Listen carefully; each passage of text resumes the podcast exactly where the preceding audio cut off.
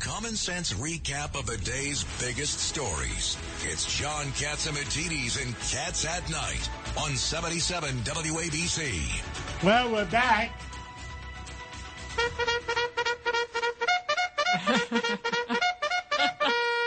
this must be. This must mean that Larry Kudlow is on. Larry Kudlow, good to see you last night. Yes, John. Thank you very much. The cavalry is coming. Yeah, Tell us, I mean, the, the market the market recovered at the end a little, but I, I mean, I just don't know what to think anymore. I want to listen to. Uh, I think the people want to listen to you. What the heck is going on? What do you think? Well, look at uh, it's a difficult story. We're in bear bear market territory, uh, close to a twenty percent decline, but we're, we're going to go lower, in my judgment. Uh, I just want to say on this point, um, people should not panic. I mean, there's over a hundred million Americans who are in the stock market with their retirement savings. Uh, most of these folks are not the richest. They don't own the bulk of the wealth, but it's very important to them because, um, you know, this is their retirement savings accounts and 401ks and IRAs. I'm a great believer in buying stocks and holding them for the long run. And I said this on our show tonight. Um, Professor Jeremy Siegel of Penn, uh, my old professor Burt Malkiel of Princeton have argued all these decades that stocks are the best performing asset over long periods of time. So, you know, people might think about uh, dollar cost averaging and actually buying the market on the way down, even knowing that the market is probably going to drop some more.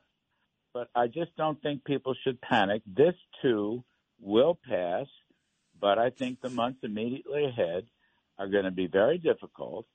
I mean, all this woke economics uh, from the Biden administration, uh, too much spending, uh, the war against fossil fuels, which has jacked up all the energy prices, um, threats of higher taxes, a tax on companies, a tax on profits. I mean, they're constantly attacking profits, and profits are the mother's milk of stocks.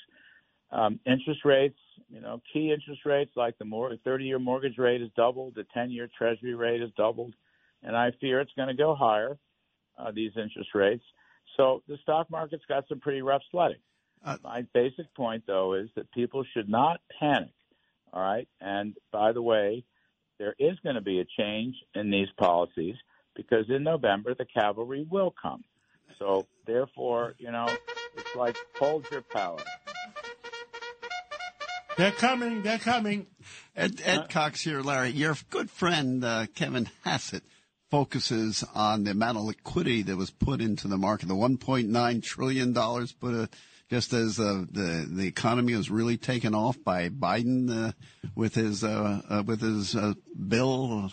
Uh, what what? How about liquidity that's now being taken out of the market by the Fed with QT? What impact is that going to have? Well, look at um, it's it's hard to gauge the Fed. I mean, the Fed has unfortunately fallen under the spell of Biden's woke economics. So the Fed approved of the two trillion dollars. They shouldn't have. The Fed also kept pumping money and printing money, you know, for at least a year after the COVID emergency had passed. So they made a bad mistake. Now today, um, James Bullard, Jim Bullard, who's the president of the St. Louis Fed, he's a friend, he's a sound money guy. He's talking about a three and a half percent uh, Fed target rate by this year end. Currently, that target rate, the Fed funds rate, is under 1%. So there's a lot of tightening coming, Ed, one way or another, whether he's right exactly or something close to it. And the Fed is going to be uh, running off their bond holdings. So they're going to be withdrawing liquidity. And this is going to make it even more difficult for the stock market. There's no question about that. I don't want. I'm not sugarcoating the market. I'm just saying to people who who are listening to this that these things happen. and they shouldn't panic. And if anything, you know, if you believe in America and you do believe in my idea that the cavalry is coming and that the policies are going to get better rather than worse, um, there's a you know a brighter side to this. But I believe Life what I believe what Kevin is saying is that you need to have rates that are above the rate of inflation before you're going to bring it down. At the moment, uh, your short-term rates are way below the rate of inflation, and long-term rates are are also about what a third of the uh, of the of the rate of inflation. So we got a long way to go, don't we? Um, yeah, we do. We do. And I, I, again, I don't want to prejudge any of it. Forecasting is very hazardous. The Fed's got its work cut out for it. And you're still fighting uphill. I mean, look, um, you know, on the show today, we talked about these hearings where the Interior Secretary basically uh, told senators there's not going to be any new leasing uh, for drilling or pipelining. Uh, on the other hand, we had Scott Pruitt on, who said that um, that the current environmental restrictions from the administration are wrong, and that new technology is appearing, which makes uh, all of oil and natural gas uh, cleaner. Well, Larry, So Larry we got Scott Pruitt right here in the studio with us. He made it over here. He sped on over. Well, Lydia, let Hey, me Larry. finish my sentence. Well, sorry. Lydia, let me finish Sorry, my sorry. sentence. Okay.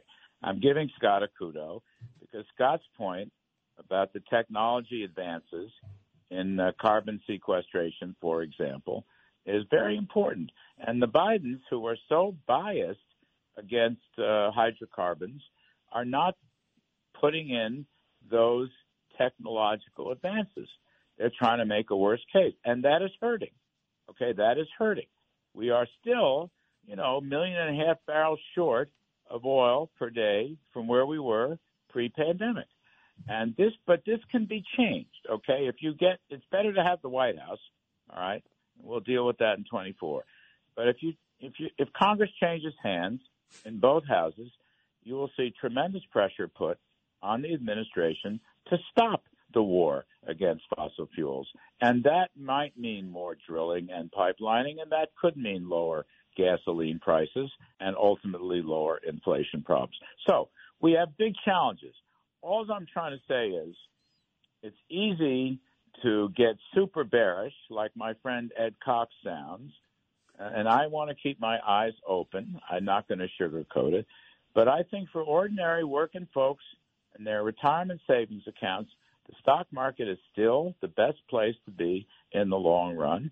And if you want to be uh, very calm and clever and smart about this, you probably want to buy on weakness, to be perfectly honest. I keep it simple, Larry. Uh, President Biden has managed to make every American poorer and moved um, money, has moved the wealth from North America to over other countries. And and it's it's obvious. It just it's happened. Well, the good news here is, first of all, there is some growth in the in the economy, um, despite the drop in real wages. Uh, there is some growth in the economy from the business side. Uh, business investment has been very strong. I mean, look, the best part of this is that the Trump tax cuts, which were pro-investment for business, uh, not only lowering the rate from 35 to 21, the corporate rate, but also the immediate expensing for machinery and equipment, and also the repatriation of money from overseas back to the United States. There are no more inversions. Uh, those announcements are not around.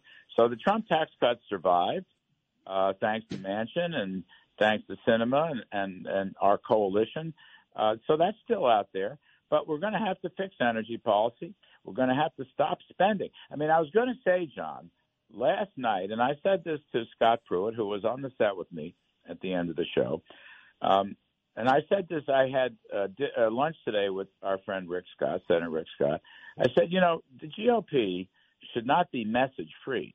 The GOP should get out there and tell people that they are going to stop the spending and stop the inflationary spending. Okay, things like, for example, I'm totally in favor of the $40 billion going to Ukraine. I am totally in favor of that.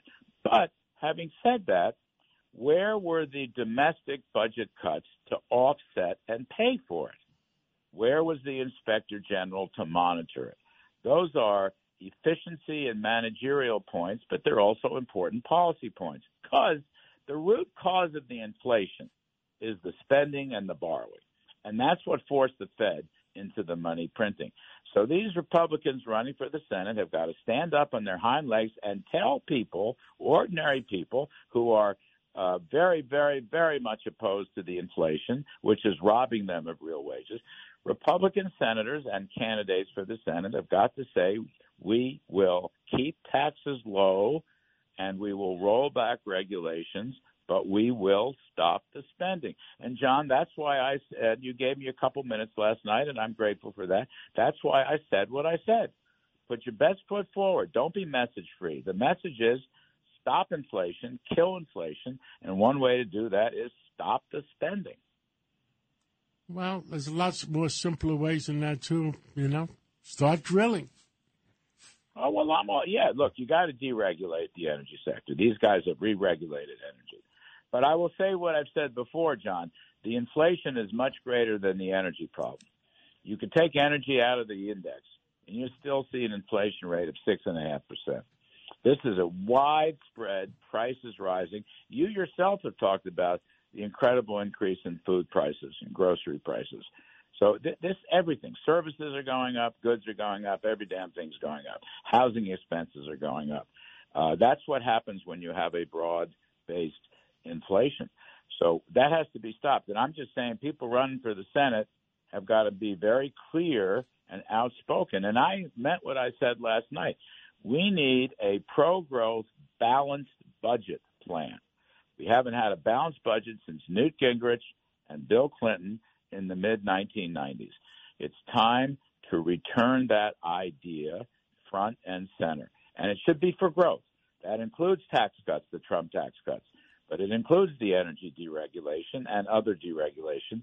But we've got to stop spending. If you want to put money out for foreign policy and defense, and I'm all for it, I want America first. Uh, nonetheless, how about some spending offsets on the domestic side? You know, the story in the Wall Street, uh, the Wall Street, the Washington Post, the investigation, 163 billion dollars of unemployment insurance during COVID was fraudulent. And they didn't know about it, and they still can't find the money. That's an outrage to taxpayers. And that's the kind of thing that's got to be stopped. And that's why a balanced budget principle has to come back into center stage. We, we all agree. Larry uh, Kudlow, have a great weekend and make sure everybody tune into Larry Kudlow on Saturday morning between 10 o'clock and 1 o'clock on WABCRadio.com, 770 on your dial, and on your iPhone, your, your app, 77 WABC, uh, worldwide and solar system. thank you. Thank you so much, uh, Larry Kudlow, and we'll talk to you soon. Take care.